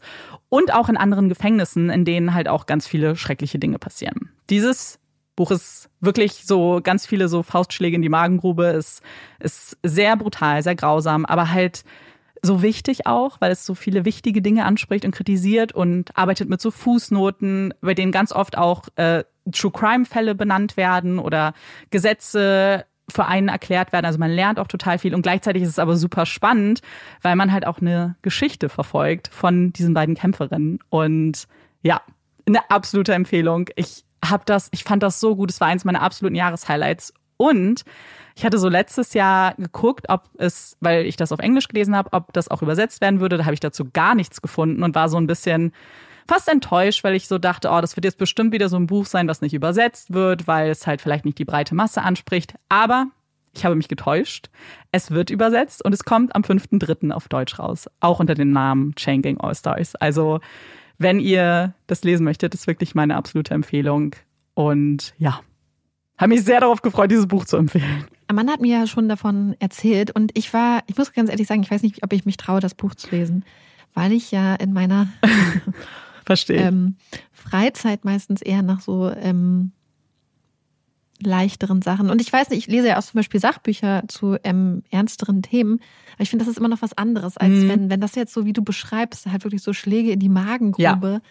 ähm, sowas ähm, nimmt mich dann immer richtig auch dolle, also auch immer richtig dolle mit und dann ähm, versuche ich das immer zu vermeiden, muss ich gestehen. Ich ähm, Verstehe das auch, weil das Ding ist, also ich lese Bücher tatsächlich und deswegen ist das vielleicht auch gut, dass du es noch sagst, weil ich will auf gar keinen Fall auch, dass Leute das lesen, die für die das vielleicht auch zu viel sein könnte. Man muss schon im richtigen Mindset sein, weil das, also ich lese, um auch zu zu fühlen. So, ich will auch gerne so richtig zerrissen werden. Ich will heulen. Ich will, ich finde, wenn Bücher das hinkriegen, dann ich bin einfach so, ich bewundere das so krass, dass Menschen das schaffen, einfach mit Buchstaben auf Papier und ich suche das auch in den Büchern, die ich lese. Aber ich weiß, dass das natürlich nicht jeder ist. Und ich habe bei diesem Buch jede Emotion durchgemacht. Ich habe hysterisch geheult. Ich war richtig fertig. Ähm, wegen diversen Dingen, die passieren. Hauptsächlich, weil wir haben uns ja schon viel mit diesem Thema beschäftigt und wir sagen ja immer wieder, dass jetzt Gefängnissysteme grundsätzlich, aber auch in den USA halt super problematisch sind, auch immer noch. Und deswegen weiß ich das alles und trotzdem das zu lesen hat mich so traurig gemacht, weil ich wusste, dass das halt so echt ist, dass das nicht irgendwas ist, oh, in 100 Jahren ist das so, sondern das ist jetzt so. Also Menschen werden jetzt so behandelt oder wurden vor 100 Jahren schon so behandelt. Und deswegen fand ich das so schlimm und ich habe ganz viel geweint. Ich habe auch gelacht und es gibt natürlich auch die Romance, die ist auch ganz cute und so. Also es, man geht, geht alle Emotionen durch und darauf muss man, glaube ich, auch vorbereitet sein und das muss man auch, glaube ich, wollen. Ich glaube, sonst kann man dem Buch vielleicht auch gar nicht so viel abgewinnen. Außer man, man, so man lernt ja trotzdem einiges. Aber ja, gut, dass du es noch angesprochen hast, weil ich glaube, darauf sollte man schon ein bisschen vorbereitet sein, wenn man es liest. Ich glaube, es ist ein absoluter Cold Take, aber vielleicht ist es auch ein Hot. Ich weiß gar nicht, wie Menschen dazu stehen. Deswegen eröffne ich das Thema einfach mal kurz. Und zwar habe ich was für mich entdeckt, was ich sehr entspannt fand. Und zwar habe ich jetzt über die Weihnachtsfeiertage Malen nach Zahlen gemacht. Und Leute, ich fand das richtig toll. Ich weiß nicht. Ich glaube, ich bin auch sehr spät dran mit solchen Sachen. Ich glaube, das machen bestimmt, haben alle schon irgendwie zur Pandemie vielleicht angefangen oder so. Aber ich, ich finde das super entspannt und ich finde es auch entspannender als Puzzeln zum Beispiel. Weil letztes Jahr zur gleichen Zeit habe ich gepuzzelt, aber jetzt habe ich dieses Bild gemalt und das ist einfach so entspannend, sich einfach so kleine Felder auszumalen und dann auch zu sehen, dass daraus ein Bild wird. Und ich kann ja gar nicht malen und zeichnen. Ich bin ja da wirklich komplett talentfrei. Und zu sehen, dass ich das hinkriege, dass da was Schönes rauskommt am Ende, was ich mir sogar, also ich bin noch nicht fertig, ich brauche sehr lange, aber dass ich mir hinhängen könnte, fand ich richtig cool. Was machst du nebenbei? Also, ich muss irgendwas machen. Ich habe äh, Weihnachtsfilme geguckt, äh, die ich halt schon kannte. Also ich glaube, man muss schon irgendwas machen, wo man sich jetzt nicht fokussieren muss. Ich würde jetzt nicht einen neuen Film gucken, aber ich habe äh, genau Weihnachtsfilme geguckt und ich kann mir auch gut vorstellen, Hörbücher dabei zu hören. Ich glaube, dass das tatsächlich richtig gut funktionieren kann, mhm. weil man da ja nur zuhören muss und nicht hingucken muss. Und das habe ich noch nicht gemacht, aber das will ich jetzt mal anfangen, in Angriff nehmen, weil ich auch ein paar Hörbücher jetzt auf meiner Leseliste habe.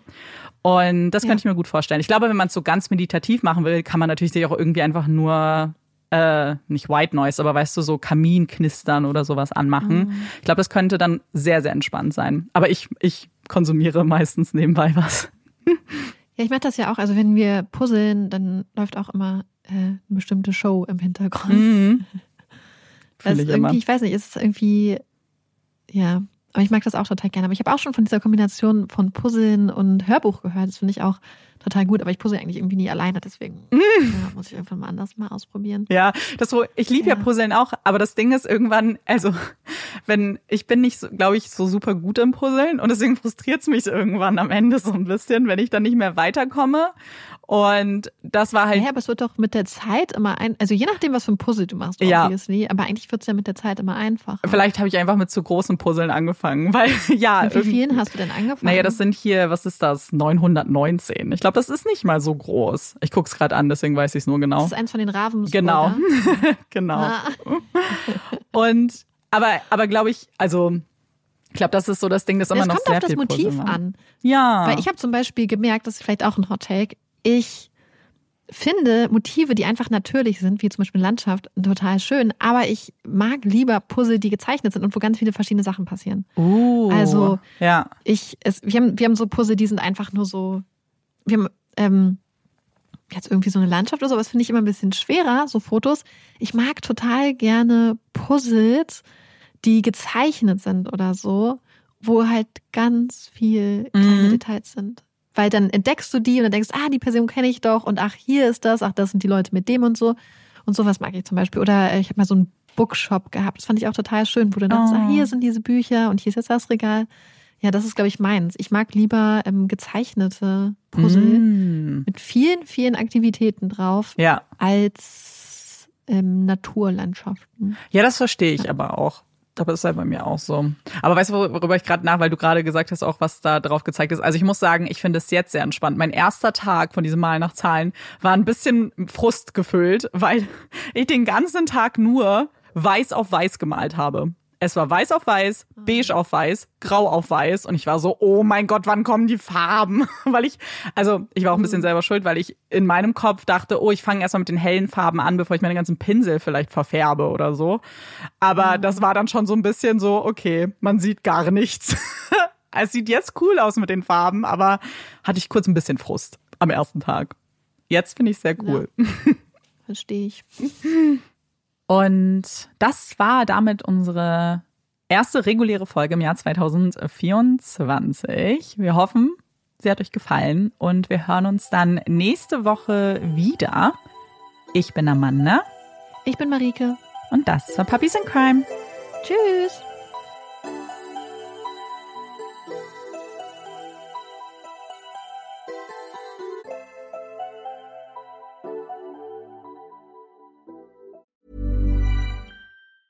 Planning for your next trip? Elevate your travel style with Quince. Quince has all the jet setting essentials you'll want for your next getaway, like European linen, premium luggage options, buttery soft Italian leather bags, and so much more. And it's all priced at 50 to 80% less than similar brands. Plus, Quince only works with factories that use safe and ethical manufacturing practices. Pack your bags with high-quality essentials you'll be wearing for vacations to come with Quince. Go to quince.com slash trip for free shipping and 365-day returns.